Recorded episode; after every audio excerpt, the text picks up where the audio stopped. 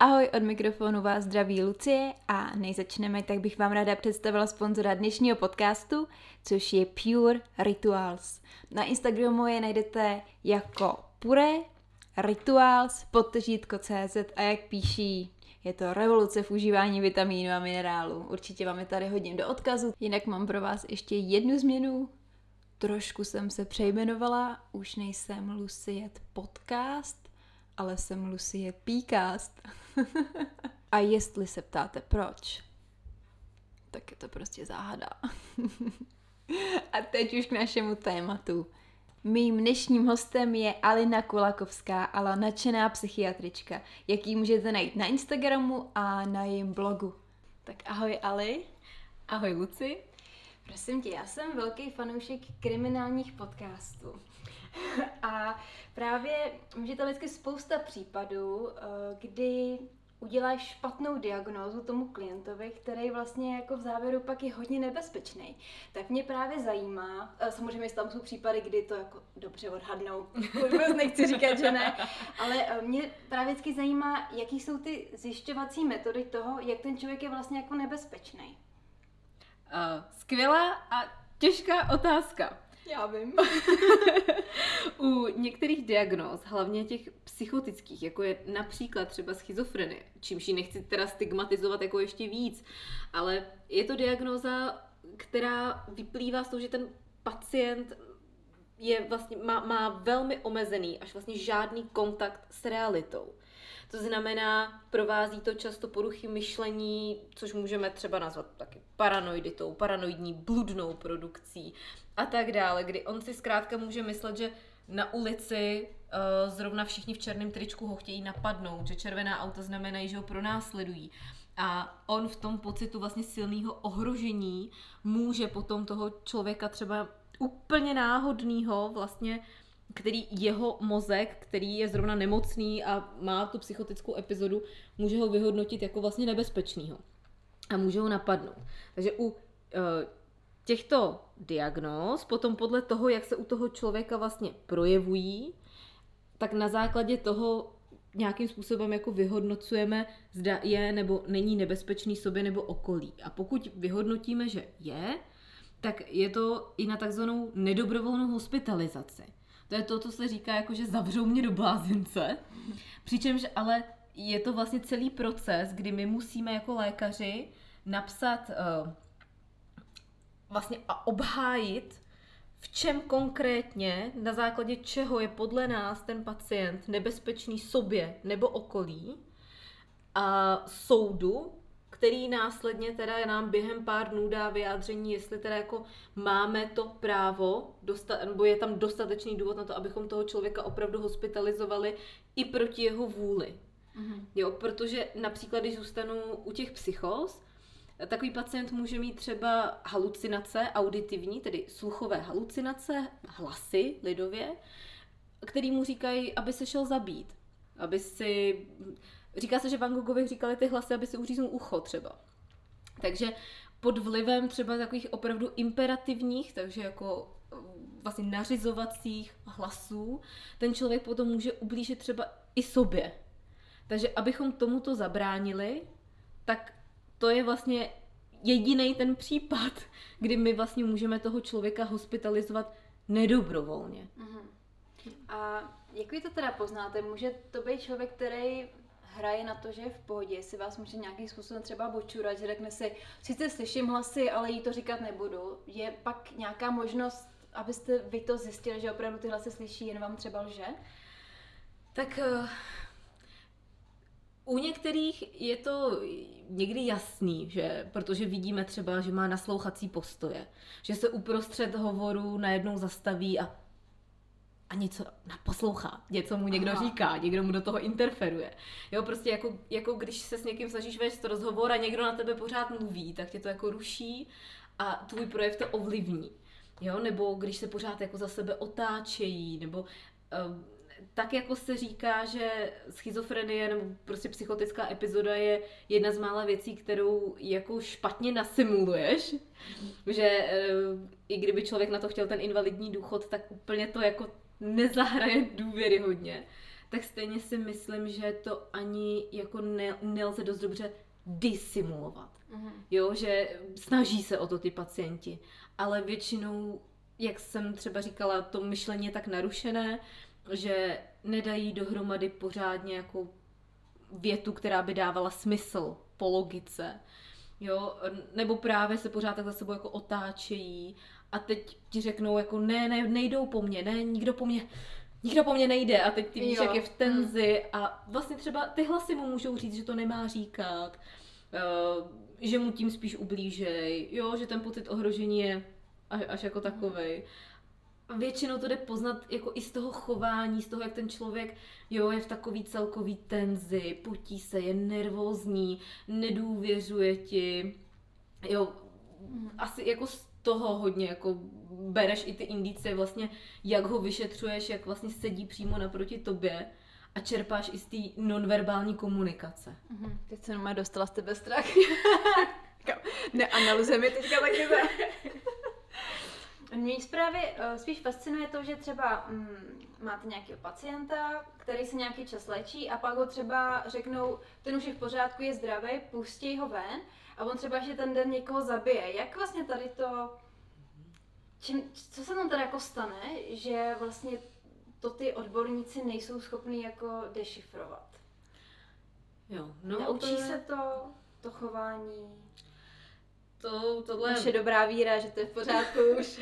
jo, tohle je, to, tohle je velký průšvih, protože jako učíme se to. Myslím si, že čím díl to člověk dělá, tím víc zkušeností jako v každém oboru prostě nazbírá, už má na to jako lepší a lepší oko a ucho, ale ale jsme pořád vlastně lidi, kteří jako chybujou. To bych asi mm. jako, mhm. to, to mi přijde, je, je to chyba, je to chyba prostě, a řekla bych, že jako většinu ne jednoho doktora, ale celého toho nějakého týmu, prostě, že si řekneme, hele, ten člověk jako už jako je v pohodě, tak to jako zkusíme, už chce jako domů, tady je klidnej, jo, ale musíme taky brát v potaz, že vlastně jsme v nějakém chráněném prostředí, kde je pod nějakým jako zvýšeným dohledem, bere ty léky pravidelně, tak a tam je klidnej. Mm-hmm. Jo? A na základě toho on prostě když už potom jako usoudí, že ví, nebo už je natolik v pořádku, že aspoň i ví, jak se má jako vlastně chovat a co chceme slyšet, tak i to nám vlastně kolikrát jako stačí, že dobrý, už je v nějakém kontaktu s realitou, už trošku pojímá situaci, už jako ví, že mluví vlastně s lékařem, proč se ho na to ptám a tak dále. Ale bohužel prostě do hlavy nikomu nevidíme, mm-hmm. i když bychom strašně rádi.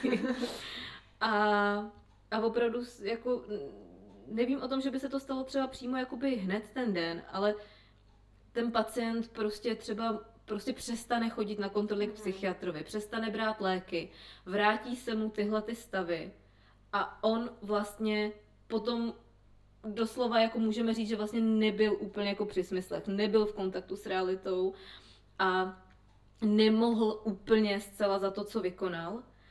Na druhou stranu uh, mohl jako za to, že nechodil k tomu lékaři a nebral ty léky. Mm-hmm. Jo? Zase na druhou stranu, když bych ti teď řekla, že žádná Alina jako neexistuje a, a, a tady jsi prostě jako, nevím s kým jsi spovídala, rozumíš, prostě a černá je bílá a bílá je černá a prostě a tvoje realita jako vůbec není, není skutečná, tak eh, tomu se blbě věří, že jo? Mě ještě hm, hodně zajímá, jak se řeší často ty diagnózy, třeba ten člověk, já vím, že mám teda, jsem vybrala strašný teda téma na začátek, a co se omlouvám, ale dejme tomu, eh, nevím, eh, vyvraždí celou rodinu, roz, rozpárá je a pak vlastně řekne, ten člověk je vlastně jako zdravý, tak já nechápu, jak ten člověk může být zdravý. Jakože vlastně neskončí třeba na psychiatrii, ale skončí jenom ve vězení. Tak mm-hmm. uh, já tomu nevěřím, teda nevěřím, já tomu nerozumím, kde je ta hranice, kdy ten člověk teda vlastně je teda ještě normální a když vlastně teda není považovat za normální? No, tady to je super dotaz, protože tady se musíme vlastně zastavit u té definice toho, co je jako normální. Hmm. Protože já si myslím, že se asi jako můžeme shodnout, že vyvraždit celou rodinu není normální, že jo? nebo vraždit vůbec není normální. Ale uh, může to být jako na úkor toho, že ten člověk je sociopat. Mm-hmm. Že má, scel, jakože nemá svědomí. A to není teda diagnóza, která by se měla léčit, nebo že ten člověk je, že podle mě ty všichni lidi musí být určitým způsobem vlastně jako nemocný. Si Jako jo, ale um, napadá mě, totiž existuje pojem, a to už teda zabíháme jako do, do úžasných detailů, já jsem úplně ráda, to je osvěta, já jako úplně wow. Um, existuje pojem um, ochranná léčba. A to je léčba, kterou nařizuje soud, kdy vlastně teda ten člověk vykonal nějaký trestný čin a prostě byl vyšetřen i psychiatrem, byl tam vyložený jako psychiatr soudní znalec a ten teda řekne, že ten pacient má takovou a takovou, nebo ten, ten člověk má takovou a takovou diagnózu, něco, něco, a že by vlastně dojde se k tomu, že by benefitoval on i společnost mnohem víc z toho, kdyby byl léčený, než kdyby šel do vězení. A u nás v nemocnici takových případů máme v celku jako hodně, ale jsou to většinou ve směs teda spíš jako takzvané sexuální ochranné léčby. Mm-hmm. Různý jako masochismus, tedy jako znásilnění, exhibicionismus a tak jako dále. Jo, úplně, že bychom tam měli jako vrahy, to ne, ale většinou, když spadnou pod nějakou jakoby sexologickou jako diagnózu nebo takhle, tak jdou jako na léčení.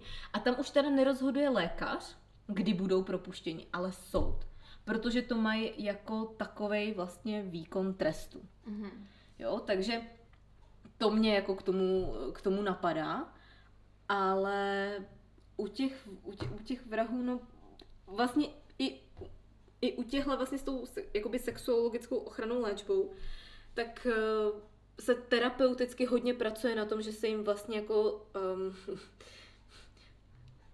nenapadá jako nic lepšího, jo, ale to, je to úplně blbý pojmenování, ale jakoby snažíme se naučit nějakému svědomí, mm-hmm. rozvíjet nějakou empatii, jo, protože jsou to většinou lidi, kteří vůbec jako nenapadne, že působí nějakou bolest, že dělají vlastně něco jako úplně špatného, protože to vnímají jenom jako ze svýho pohledu on zrovna chtěl, on měl zrovna nějakou potřebu a nehledí na ty následky pro toho daného člověka nebo co jako vlastně jako způsobuje.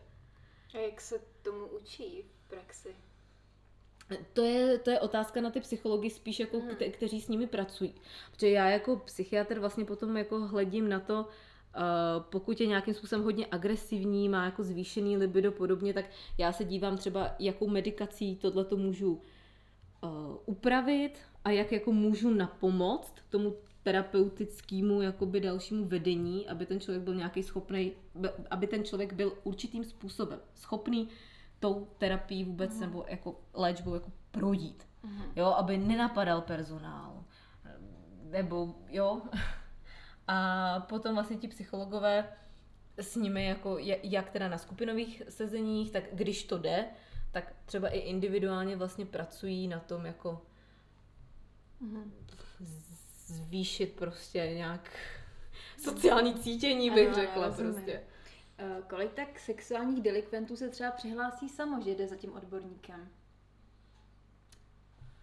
No, tak to nevím, tak tu, tuhle, tuhle statistiku nemám. Mě totiž uh, zajímá, uh, jestli si vlastně oni jsou sami toho vědomi, že je něco špatně, nebo jsou vlastně jako s tím spokojení a neděsí je to.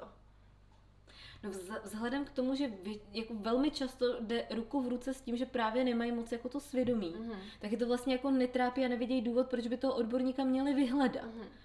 A myslím si, že jako to procento těch, kteří jako vyhledají toho psychiatra nebo sexuologa s tím, že mají, že se bojí, že někomu ublížej, je jako velice malé. Mm-hmm. Narazila jsem na takového pacienta a tam mě ale přišlo jako, že mm, že tam byl spíš problém, dejme tomu, jako který bych nazvala tak jako obsedantně kompulzivní poruše, kdy on měl prostě takový agresivní obsese mm. a, a, a, bál se, že by podle nich jako jednal a vlastně nějaká, nějaká malá dávka, kromě antidepresiv, tak léků, který mu, jako by mu snižovaly jako testosteron a tím pádem jako libido a tohle, ho vlastně jenom jako uklidňovala. Mm. Jo, a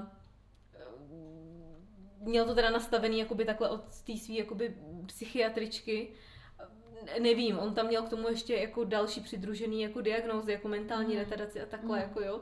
Takže tam toho bylo víc, ale uh, nebyl to úplně ten klasický případ, ten právě nikdy nikomu jako neublížil a právě tím, jaký z toho měl strach, tak si myslím, že by to ani jako vlastně nikdy jako neudělal. Svědomitej. Ten měl to svědomí a právě řekl, hele, já se bojím, že bych jako mohl. Na druhou stranu určitě nějaký malý procento bude, který řeknou, hele, já vím, že tohle nějak není OK a něco se děje a jako chtěl bych to řešit. Mně teda přijde hrozně zajímavý. Tohle totiž eh, by- byly popsány případy, kdy muži prostě v dospělém věku eh, začali mít vlastně jako pedofilní preference ale bylo to vlastně na úkor toho, eh, že měli tumor vlastně ve frontálním laloku.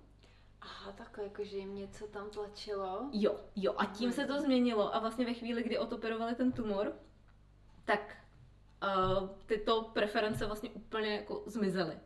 To je taky zvláštní fenomén, že stačí, když se třeba člověk bouchne do hlavy nebo něco se tam stane a najednou ten mozek vlastně funguje jinak a můžeme být i někdo jiný, jinou osobnost tím získáme. To mi připadá neuvěřitelný. Kdo teda vlastně jsme, jako, když se to tak Jo. může lehce změnit, tam něco mi někdo přehodí v hlavě a může být vlastně teďka úplně jako někdo jiný.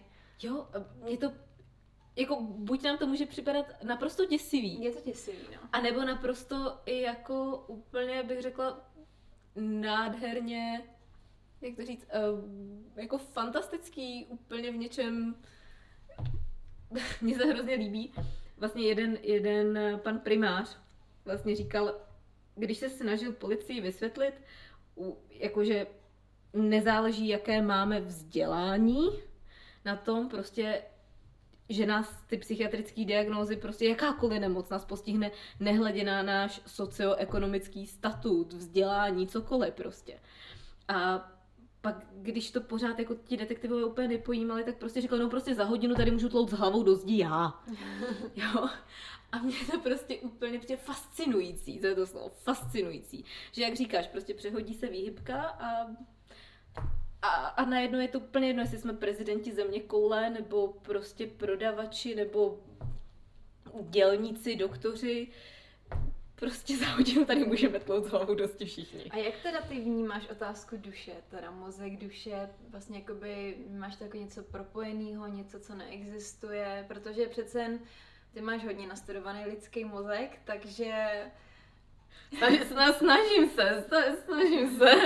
tak uh, mě zajímá, jak tady to vlastně vnímáš, protože uh, vlastně v duši by mělo být takový ten éter, vlastně kdo třeba, kdo my jsme, když stačí se bouchnout do hlavy, už to vlastně nejsme, tak jako, jak tady to celý ty vnímáš? No, jako vlastně tak trochu biochemie a tak trochu magic. Protože jako a, asi to je Co je tam jediný- pro vás ten magic? No to je to, to vlastně to, co nevysvětlíš. To proč, to, proč máme ten jeden lék, který prostě jednomu člověku zabere úplně perfektně, parádně, vrátí ho do života s plnou kvalitou a u druhého člověka nejen, že nezabere, ale ještě bude mít všechny nežádoucí účinky, které jako jsou možný a popsaný prostě. Jo? A jak to, že u jednoho vlastně ta nemoc bude vypadat takhle, u druhého takhle, u třetího takhle a vlastně u každého bude vypadat nějak jako trošku jinak. A, a my se vlastně tak jako, jak ten tonoucí stébla se chytá, se chytáme nějakých jako podobností a snažíme se je škatulkovat a nálepkovat, aby jsme si v tom jako chaosu nějak zorientovali. Ale vlastně na té psychiatrii jako zároveň miluju i to, že to vlastně jako nejde. A hodně se snažím jako říkat i na svých sítích a tak, že jako nejsme naše nálepky, nejsme naše diagnózy. A ať už somatický nebo psychiatrický, protože pořád je to vlastně jenom nějaká jako nálepka pro nás, pro vědce, kde se snažíme v tom chaosu nějak jako vyznat a přijít jako na tu cestičku, jak tomu člověku jako nejlíp pomoct, jo.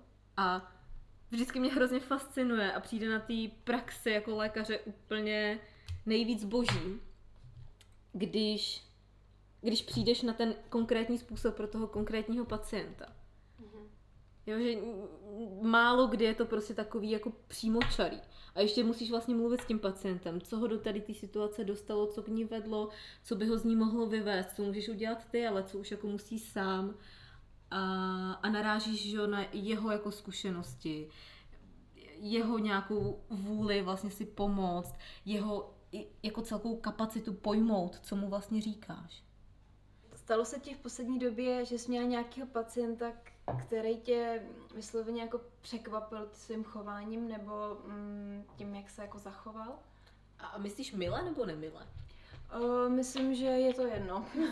Dobře, tak um, pam, vybavuji se jako hodně jednoho pacienta, který byl, byl to schizofrenik a zase jakoby relaboval, měl epizodu, kdy se mu to zhoršilo, kdy zase jako začalo prostě nějaký jako bludný myšlení mm.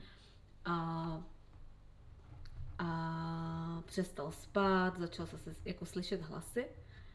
A většinou se prostě setkáváme s tím, že, jak jsem říkala, ti pacienti nemají ten takzvaný náhled, oni si to jako neuvědomují. Je, to byl vlastně ta point, jak jsem se hmm. snažila říct, jako, že teď by ti přišel někdo říct, jako, že to, co vidíš, tak není, to, co si myslíš, tak jako není. Jo? A on a s tím strašně často bojujeme, jo, s tím vysvětlováním a musíte ty léky brát, protože bez nich se prostě třeba jako už nebudete moc nikdy zapojit do normálního života. A tak dále, a tak dále. Ti pacienti to jako, no, kdo by to taky rád slyšel, že jo? Když eh, v jejich třeba právě jakoby během té psychotické epizody oni mohou mít třeba megalomanickou bludnou produkci, takže jsou zachránci světa, jsou spasitelé, jsou, jsou kouzelníci, mágové, prostě jsou, jsou skvělí a svět je plný neomezených možností. A pak je vrátíš do reality a oni jsou prostě jenom schizofrenice na invalidním důchodu, zavřený prostě v psychiatrické nemocnici. Hmm. A ale kde se tady to bere, že oni mají vlastně takovouhle vizi, protože vím, že, že to je asi jedna jako z diagnoz, že mají takový ty megalománský jako vize. Jako, jak to ono vznikne a kde se to bere, že zrovna chtějí mít ten pocit jako té nadřazenosti? Co, co se tam jako v tom mozku... Je ne. to... Jo, jo, jo promiň. no, ne, že mi to právě vždycky hrozně fascinovalo, jako proč zrovna tady to? Nás jako všechny to fascinuje. Proč zrovna u daného člověka to jako vystřelí do určitých jako bludů. A existuje na to jako spousta teorií, myslím si, že spousta psychologů jako to určitě popsalo jako líp, než kdy já dokážu tady nějak jako vystihnout. Z toho doktorského hlediska je to vlastně jako strašně sucharský vysvětlení, že prostě začne se ti v určitých částech mozku vyplavovat mnohem víc dopamínu, a tohle je to jako vyvolá vlastně jako, že vlastně to člověk v podstatě je jako třeba nezničitelný. Nebo jo, jo, jo, jo, jo, jo. Takže... A ještě mě zajímají ty hlasy. Uh, kolik hlasů ten člověk vlastně může mít v té hlavě? Spoustu.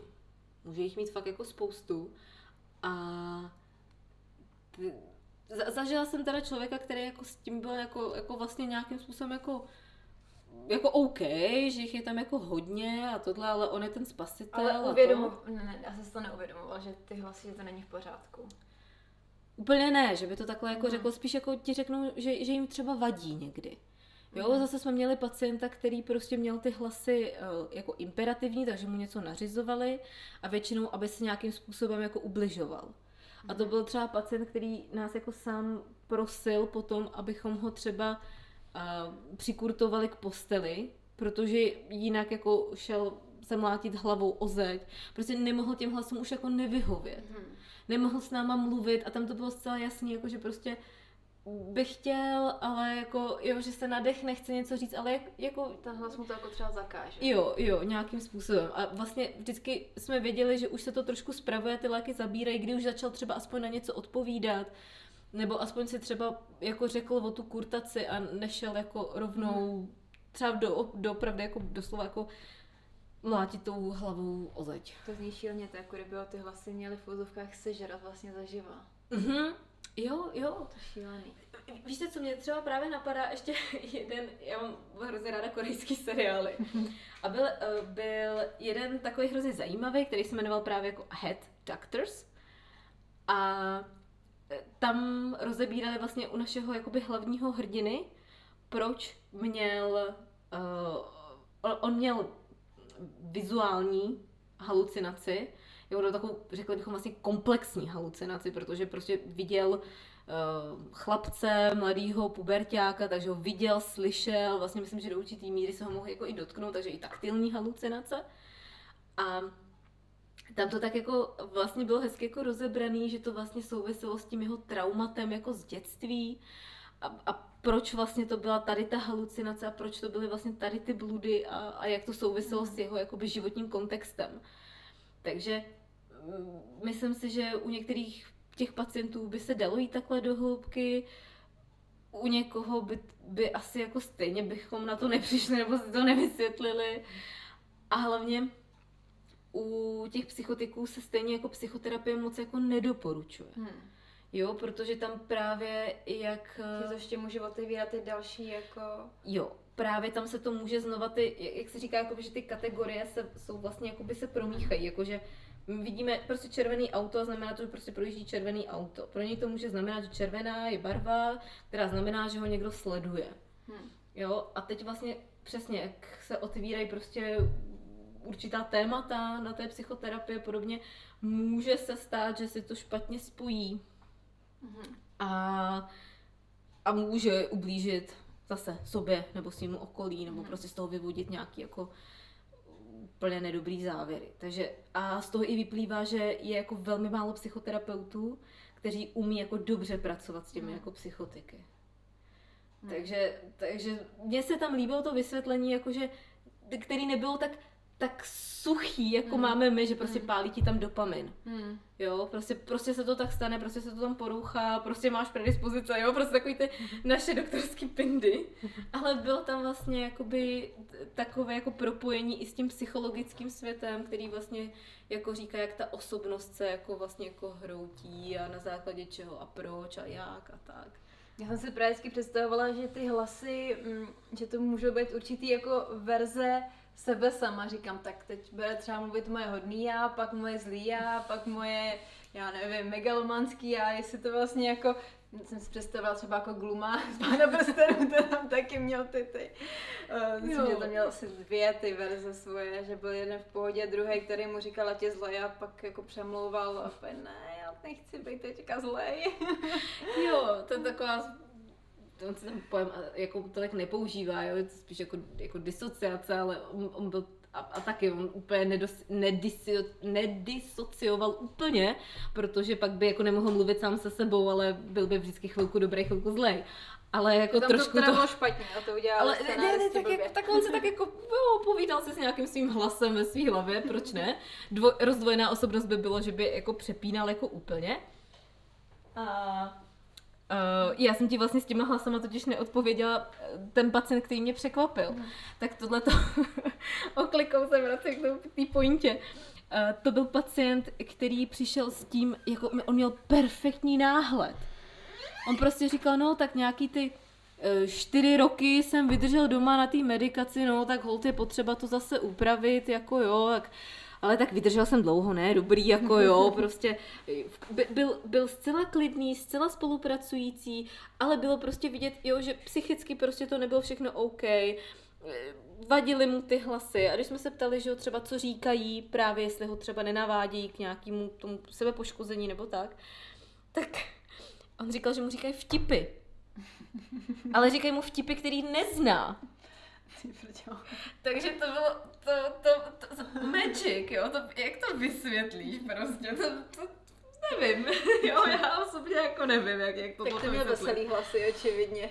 Jo, takže uh, těžko říct, jestli je to prostě nějaký jako tvoje já, který tak dlouho jako se snažíš jako supresovat, jakože potlačit, až až bouchne prostě do nějaký psychotické epizody, nebo, nebo do disociace, nebo do úzkostí, do depresí. Mně třeba vždycky nejvíc přišlo děsivý, když ty lidi mění ty hlasy. Že jo. Taky se ti to někdy stalo, že jsi to jako viděla fakt v praxi, nebo... Já jsem tu disociaci nikdy neviděla. Já se přiznám, to, to jsem v praxi prostě asi moc krátce na to, protože jako je to docela dost jako vzácný. Já jsem to právě jednou zažila v autobuse teda a hrozně mě to vyděsilo, protože uh, vlastně to byl muž, který chvíli mluvil jako žena a chvíli mluvil jako, jako on. A to mi teda připadalo, říkám, tak to jako to, co si jsem do hlavy, jsem mu dostala třeba jeho mrtvá máma, nebo co, to, že už jsem, jako jela mi ta fantazie neuvěřitelně a strašně jsem se teda jako toho člověka bála, protože to bylo strašně děsivý teda. A já ti teď úplně závidím, já jsem to ještě neviděla. je to, je to hodně nepříjemný, je to hodně nepříjemný. Um, a víš, co mě k tomu napadá, jakože úplně ti rozumím, že to pro tebe bylo děsivý a zároveň jako reflektuju vlastně, jak pro mě je to jakože cool a super. A v tom mi hrozně pomáhá to moje jako sucharský, doktorský, vědecký jako přemýšlení hmm. vlastně. Protože všechno si to nějakým způsobem snažíme jako vždycky převíst na nějakou tu nálepku, na nějaký ty dopamíny a adrenalíny a nevím, co hmm. všechno prostě v tom mozku, jako co se tam kde v jaký synapsy mohlo přepnout, jaký, jo, jo že hmm. Uh, jaký trauma vedlo tady k tomu, co se děje, to, čím to napravíme prostě. A, a najednou ono to jako hrozně ztrácí na té děsivosti. A mm. najednou už z toho máš jenom vlastně jako školní projekt. Mm. Mě právě vždycky uh, spíš děsí na tom to, že nevím, jak ten člověk vlastně jako nebezpečný, protože samozřejmě jak on mm-hmm. se mhm, nechová mhm, standardně, mm-hmm. tak prostě jako říkáš si, tak to je nějaký blázen, obecně si řekneš a nevíš, co od něj máš čekat. Můžu, jsou vlastně ty lidi být jako nebezpeční, když si takhle jako sami se sebou povídají, mějí tam ty hlasy? Tak samozřejmě asi tam můžou mít zase nějaký další věci, že jo, můžou mít nějaké halucinace nebo tak, ale jako obecně bývají tady ty lidi nebezpeční. Já si myslím, že asi těžko jako paušalizovat. Mm-hmm. Protože ty jako fakt ale jako nevíš... Když, ale když chodí po ulici, tak asi... Já právě nevím, jestli tady ty lidi což myslím, že se stává mi docela jako, ne jako často, ale dejme tomu, že jednou, dvakrát do roka, že si někdo třeba buď povídá sám se sebou, mm-hmm. nebo teda jako stalo se mi jednou, jsem poslouchala jako to mění těch hlasů, tak si říkám jako, jsou ty lidi pod nějakým jako dohledem, jsou většinou pod dohledem, nebo jako takhle to zvládají sami, dostane tam někdo, dneska si nevzal prášek, si právě říkám, jako, kde je ta hranice, jak moc jsou vlastně ty lidi jako pod dohledem někoho a jak moc jsou teda jako nebezpeční. No. Hele, tohle je skvěl, skvělý dotaz, protože na to dostávám paradoxně docela hodně dotazů od rodin jako příbuzných. Hmm. Právě píšou mi na Instagramu nebo na Facebooku jako zoufalí, jak mají vlastně těm svým blízkým a potažmo vlastně i sobě jako pomoct že ten blízký je třeba právě jako napadá, je nespí, je prostě mimo realitu, ale nechce jít k doktorovi, nechce brát léky, nechce se nechat hospitalizovat a tak dále. A to je prostě strašně bezvýchodná jako situace, protože zase eh, pokud na něj zavolají policii a sanitku, my budeme vyhodnocovat, je-li nebezpečný sobě nebo okolí. Pokud toto vyhodnotíme, zase necháváme si ho na nedobrovolnou hospitalizaci. Jo? Ale ve chvíli, kdy ho zase pustíme, tak otázka je, jak ten pacient dojde nějakého náhledu. Jo, jestli dojde k tomu, jako že aha, teď to všechno dává tak nějakou lepší smysl, aha, já jsem vlastně asi jako nejednal úplně, jako, jo, málo kdo z nich je schopný jako vlastně nějak jako eh, si to zreflektovat, že to, bylo, že to byla nemoc a ne, že se proti němu spikly prostě rodina, protože prostě ho nemají rádi nebo něco. Takže to je takový, mm, jindy zase prostě jakoby v úvozovkách nic nedělají ty lidé, jo, že prostě chodí po ulici a povídá hmm. si pro sebe. Takže nemáš jako dostatečný důvod ho jako ať už do vězení nebo na psychiatrii, prostě co dělá? No chodí a povídá si pro sebe. Takže vlastně je to smutný, ale tak prostě vlastně jako on zůstane tak, říká se, někde jsem slyšela statistik, je to pár let stará statistika, že snad údajně až 20% lidí bezdomova trpí nějakým jako psychiatrickým onemocněním a hlavně teda ve smyslu jako psychotickým onemocněním, mm. který je vyřadilo z toho společenského života a oni prostě nedostalo se jim té pomoci, ať už jako ji odmítali tímhle tím způsobem, nebo k ní v tu chvíli prostě nějak jako rodina to s nimi nějakým způsobem jako vzdala rychle, nebo jo, prostě nedostalo se jim ty pomoci, nebo ji odmítli. Mm-hmm. A je to vždycky pro mě takový jako smutný říkat těm rodinám, tak jako máte, nějak, máte zhruba tyhle, tyhle možnosti, ale víc už jich jako není, jo, a je to prostě průser té nemoci, proto je tak nebezpečná a vlastně jako, jako smutná vlastně jako diagnóza, jako schizofrenie a tady ty psychotické onemocnění, protože tomu člověku prostě nemůžeš vysvětlit, hele, řítíš se do průseru. Zůstaneš úplně mimo realitu, zůstaneš ve svém prostě jako bludném světě, bude z tebe bezdomovec a každý den, který ten mozek vlastně stráví jakoby v té psychóze, ho poškozuje víc a víc. Uh-huh. Takže po nějakém čase my už nemáme jako šanci toho člověka vrátit jako do té reality. Uh-huh. Jo, a to samé s každým jako relapsem se ta nemoc jako kdyby zhoršuje a zhoršuje. Po každý, když vysadí léky. Po každý, když prostě mu to jako propukne znova. Takže to je vždycky takový jako hrozně nešťastný, jako že ne, nemám pro ně žádnou, jako, žádnou kouzelnou formulku, žádný kouzelný prášek nebo něco, hmm. čím by mohli toho člověka jako vlastně přesvědčit, hele, potřebuješ pomoc. Hmm. Jo, což se jako hrozně špatně jako říká, že jo, jako vůči tvýmu nějakému příbuznímu nebo milovanému a podobně. No. Jde vůbec nějaká uh, taková psychická nemoc vyléčit? Nebo se to pak jenom tlumí lékama? Uh, jo, spousta, spousta, spousta mm. z nich jde, jako třeba mě napadá fobie, mm. jsou docela dobře jako řešitelný i, i bez léků právě psychoterapii. Mm. Jo, takový ty strachy z výšek, hadů, podobně. Uh, obsedantně kompulzivní, takový ty neurotický poruchy, jako mm. vozovka neurotický, obsedantně kompulzivní porucha, uh, z těch úzkostných poruch třeba um, panická porucha si myslím, že se dá dostat dost dobře mm. jako, mhm. jako pod kontrolu. A s lékama, s psychoterapií. Tam je právě eh, podle statistik jsou nejefektivnější jako kombinace. Mm. Právě psychoterapie a, uh, a těch léků. Jo, takže to, tohle jsou takový... A třeba ty hlasy? Jo, ta schizofrenie... Uh, vlastně těma lékama je ve většině případů, případů velice dobře jako manažovatelná, jako že se dá dostat velmi dobře pod kontrolu. Mm. Problém je ten, že ten člověk ale musí brát ty léky potom jako opravdu pravidelně, poctivě.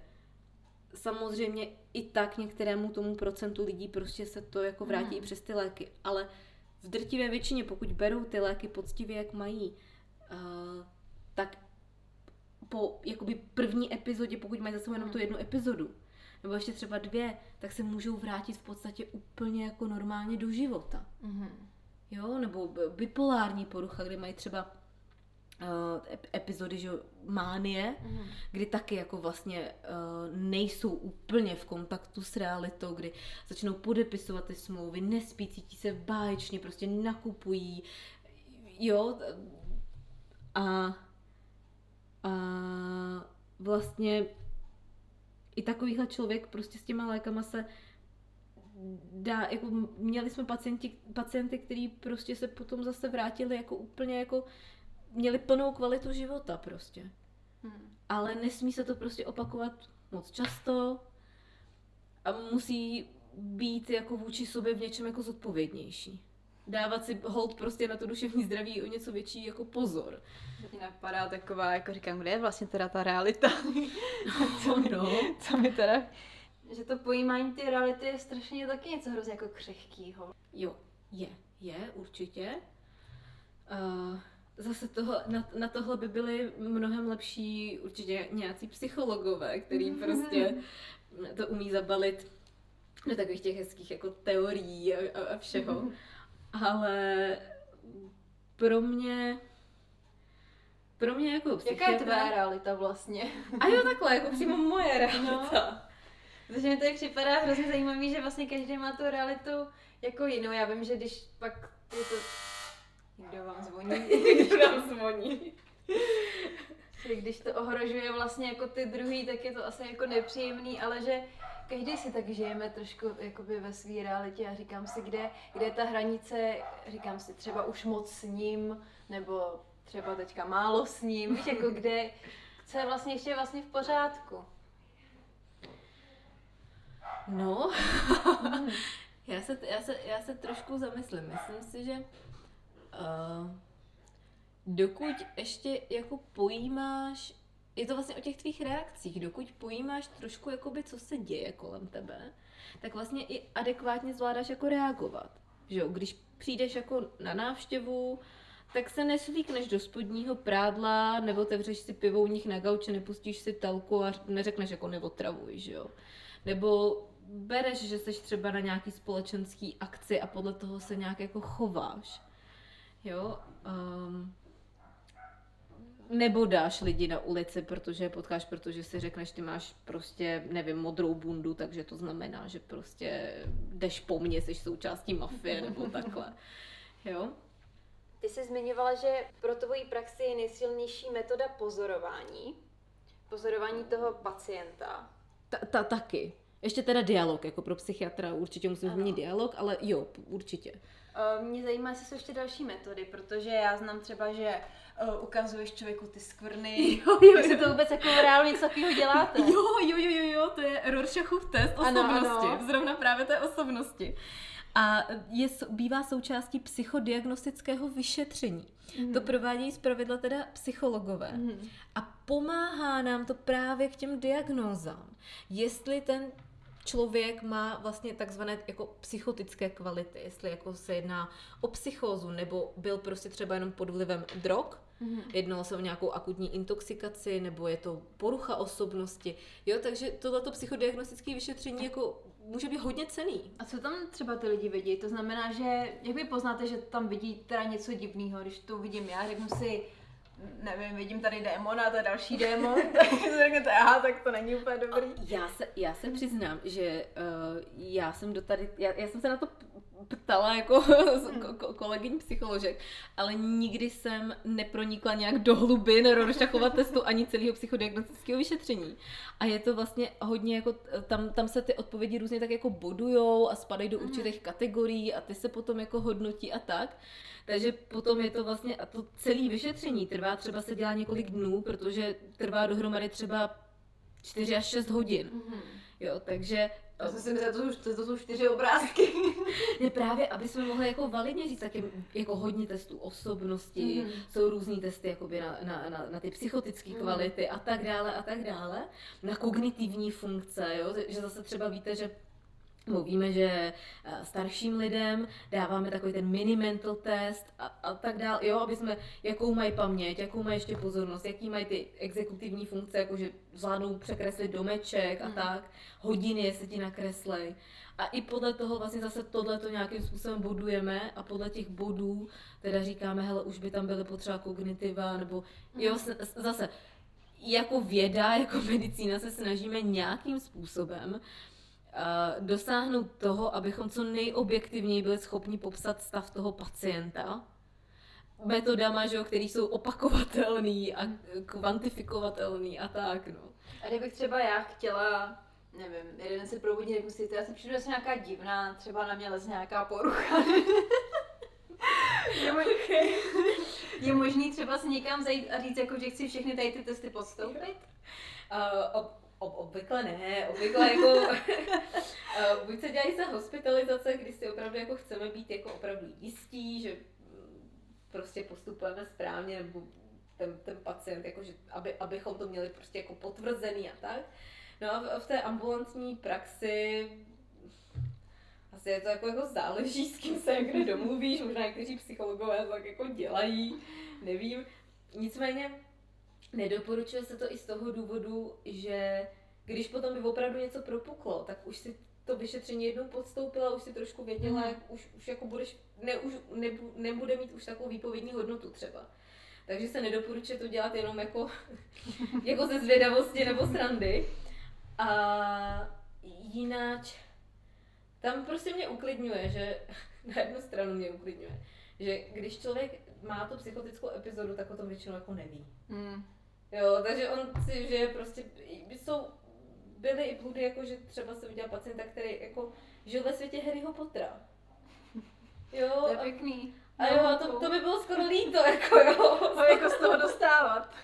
já jsem obrovský fanoušek Harryho Pottera, takže ano, já si ve své hlavě jako žiju, žiju velmi často ve světě ve světě kouzelníků a, a, a, a, a bradavic a prostě a tak. Ale a, a tak jako jsem si říkala, že ta realita je určitě příjemnější než ta naše. ta jeho zrovna, kterou teda prožívá.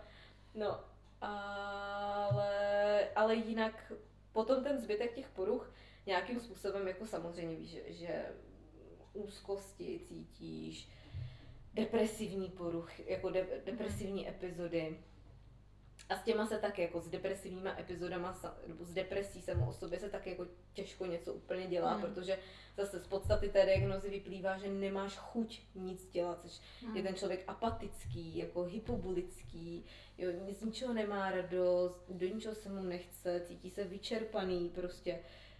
Takže zase, eh, pokud prostě včas nezatáhne za tu brzdu, kdy ještě aspoň jako je schopný nějak jako dojít k té pomoci, tak pak zase je to jako, bych řekla, i hodně na tom jakoby jeho systému, aby mu pomohli prostě ho někam s tím dostat.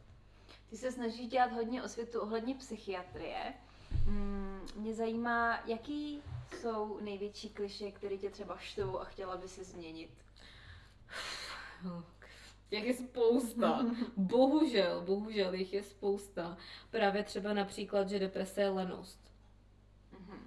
Jo, nebo setkávám se často s různýma komentářema, jakože kdyby, kdyby měli děti, tak by se museli zvednout. Já jsem máma od dětí a musela jsem se zvednout. A já si vždycky, já vždycky říkám, to je skvělý, že vy jste se byla schopná zvednout ale potom můžete mít klidně zkusku se samotným prezidentem země koule nebo být součástí Avengerů a jít zachraňovat svět a nezvednete se, protože prostě, protože prostě se nezvednete, protože to prostě jsou ty nemoci. To je asi jako kdyby jsme řekli, jako že diabetici jsou líní si vyrábět inzulín. jo, prostě jako, kdybys byl co k čemu, tak si ten inzulín vyrobíš. Jo, prostě snažím se jim to hodně přirovnávat k těm somatickým nemocem. A... Ono je pravda, že často lidi ty psychické diagnozy hodně podceňují. Že říká si, tak má zdraví ruce, nohy, tak může jít do práce, ne? Přesně tak. A pak se diví, že ten, že ten psychotik nebo ten autista nebo prostě kdokoliv jako tam natropí občas více škody než užitku a není to jeho vina. Jo, prostě měli bychom brát v potaz, že jako každý můžeme fungovat v určitých podmínkách. Jo, a ano, povaleči z kaváren do polí a továren, to úplně miluju, no, že prostě deprese, tu si, tu si vyženeš jako prací. A když vám nic neudělá radost a prostě opravdu vypadáte, jako kdybyste dostali polibek od mozkomora, ten člověk může zemřít na tu depresi, oni si to neuvědomují, ty lidé. Že prostě může zůstat ležet v posteli, nenapít se, nenajíst se a to je konec. Hmm. Jo, že se může zabít pod vlivem těch hlasů, že prostě při té úzkosti může natolik trpět, že propadne prostě nějaký závislosti na lécích, na alkoholu, prostě a, až to vlastně taky dojde k nějaký sebevraždě. Uh, podceňují to, často se toho bojí. Já se obávám, že i ten začátek našeho podcastu vlastně dneska je takový jako na některý lidi docela temný a strašně se toho jako bojí. Jo, že vlastně o tom tématu ani nechtí slyšet, protože je pro ně natolik jako odstrašující. Hmm.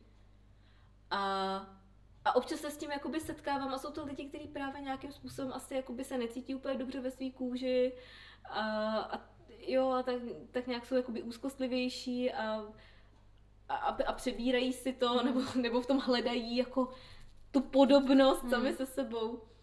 A, a pak vlastně už jako nějaká osvěta, tohle je úplně jako, to už můžu říkat, co hmm. chci, ale hmm. už to tam prostě neprotluču, protože se bojí. Hmm.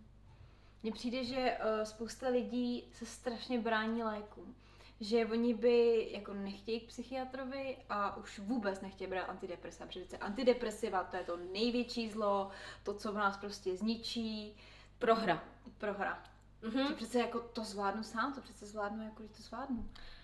A je mi z toho vždycky strašně smutno. Jo, díky, tohle je další jako věc, která mě jako hodně mrzí a štve, protože jako když nám hněje zub, nebo tohle, tak jako taky si neříkáme, že to zvládneme za každou sami doma s kleštěma, jako. Hmm.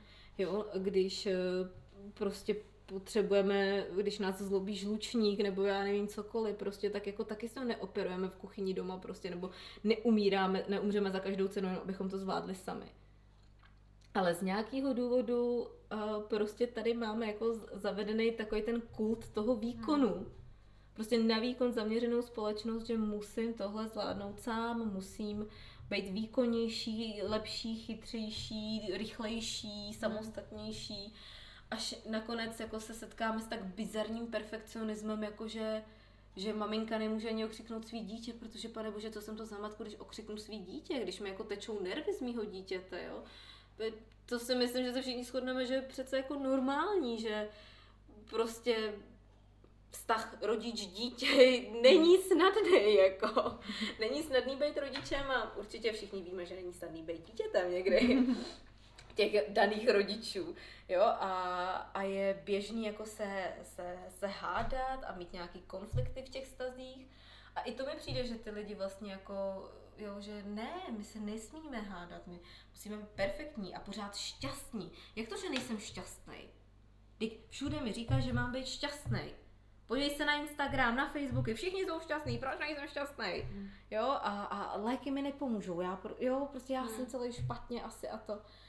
A přitom ty léky vlastně vůbec neznamenají jako konec hry, znamenají často vlastně podporu pro to, aby ten člověk vůbec mohl třeba podstoupit tu psychoterapii a aby si pro sebe mohl najít jako řekněme lepší polohu v tom životě, lepší, mm. nový smysl v tom životě prostě, jo, a nebo to může zůstat prostě jenom u těch léků, kdy taky měla jsem vlastně video o tom, že, že je spousta různých jako druhů deprese, o kterých se mluví. Reaktivní na situaci, ale prostě i, i při hypofunkci štítné žlázy, při zánětech a tak dále. Jo, takže pro někoho je to o té psychoterapii, pro někoho je to vlastně o těch lécích, pro někoho je to o té kombinaci, pro někoho je to somatická nemoc, jo, kdy zaléčíme třeba tu hypofunkci štítní žlázy a ona i ta deprese zmizí. Takže uh, jo, Rozumím. Ehm, proč si myslíš, že se ve společnosti ta psychika tak podceňuje? Protože je to něco, co vlastně ten člověk jako nevidí, takže to, co nevidí, vlastně jako neexistuje, protože mi připadá, že jako léčení prostě psychických problémů není zase tak jako cool, jako léčit si zlomenou nohu. Jo, pro, taky si myslím, že vlastně u té zlomené nohy máš nějak ty výsledky jako mm. mnohem rychleji. Zlomená noha, sádra dobrý, nějaká rehabilitace, chodíš. Jo, blbě zlomená noha, šrouby, sádra, chodíš. jo. Ale přesně jak říkáš, u, u té psychiky je to vlastně něco jako hodně těžko uchopitelného, často vlastně, že nepřenositelná hmm. zkušenost.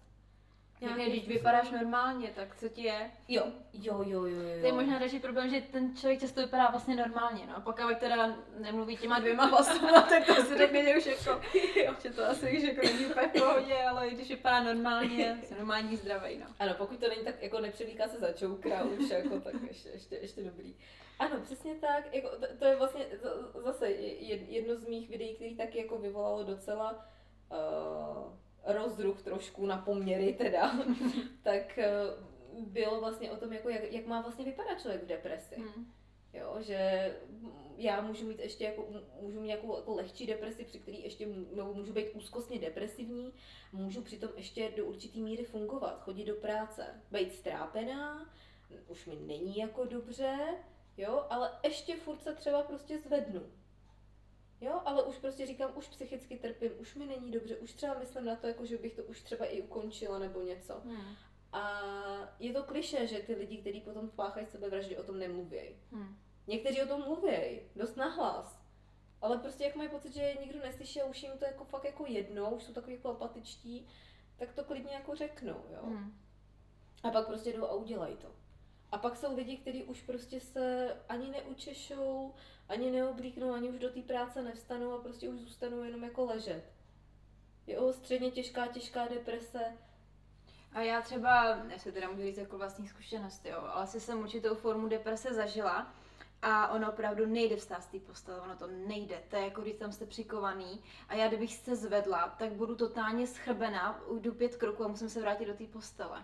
Jo. To prostě, to nejde, nejde to fungovat. Jo, Jo, a mně přijde vlastně vždycky jako strašně líto a strašná škoda, když na, na tohle, prostě na nějakou takovou jakoby osobní zkušenost někdo reaguje zase tou svojí osobní zkušeností, že ale já jsem se zvedla. Mm-hmm. Super, že ty se zvedla. Tak prostě jsi měla lehčí, jinčí prostě, mm-hmm. jo, ale co kdybychom si řekli, hele, tohle mě mrzí, že se s tímhle prošla prošla jsem s něčím podobným, bylo to dost na prd.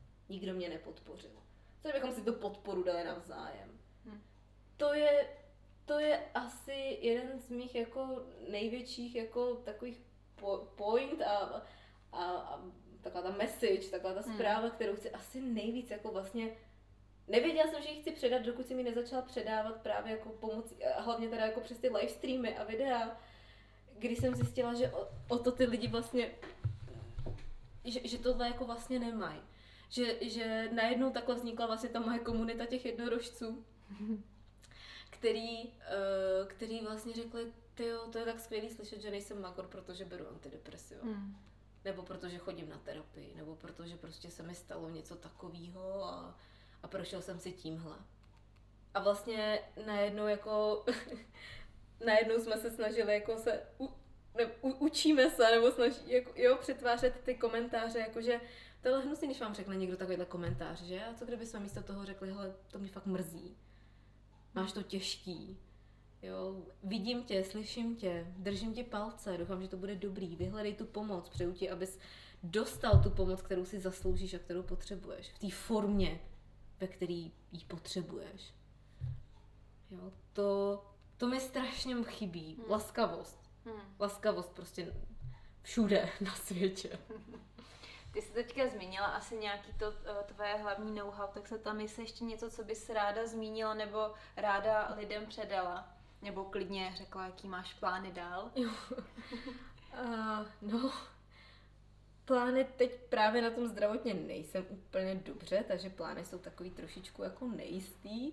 Nicméně bych uh, hrozně ráda v tomhle dál pokračovala v osvětě a v nějaký edukaci. Myslím si z těch reakcí právě na těch sociálních sítích, že jako zájem o to je. A díky tomu si tady i u mě v podcastu, protože si ti lidi vybrali, že tě chtěli. A za, za to teda mimochodem jako strašně moc děkuju, to, to bylo pro mě enormně potěšující, jako enormně. Takže eh, všem, co mě tam kdy psali, tak jste zlatý, děkuju, protože jsem jako semka k půlce vždycky chtěla. A moje přání je prostě, aby, aby to nezaniklo a i kdyby náhodou už jako prostě mě to třeba to zdraví jako nedovolilo, nebo okolnosti třeba i na nějaký čas jenom, tak eh, aby aspoň něco z té jednorožčí komunity jako, jako zůstalo a možná až uvidějí nějaký příspěvek nebo komentář někoho, kdo se jako trápí nebo podobně, tak místo toho, aby tam přistálo seš magor a blázen a, a, a běž pracovat, tak aby tam třeba přistál nějaký laskavý komentář, jako nevzdávej to, bojuj za sebe, ještě stojí to za to a jsme s tebou, nejseš v tom sám. A prostě, aby na těch sítích možná a celkově v našich životech zůstalo trošku víc laskavosti. Tak to je krásné poselství nakonec. Moc krát ti děkuju. Já děkuju.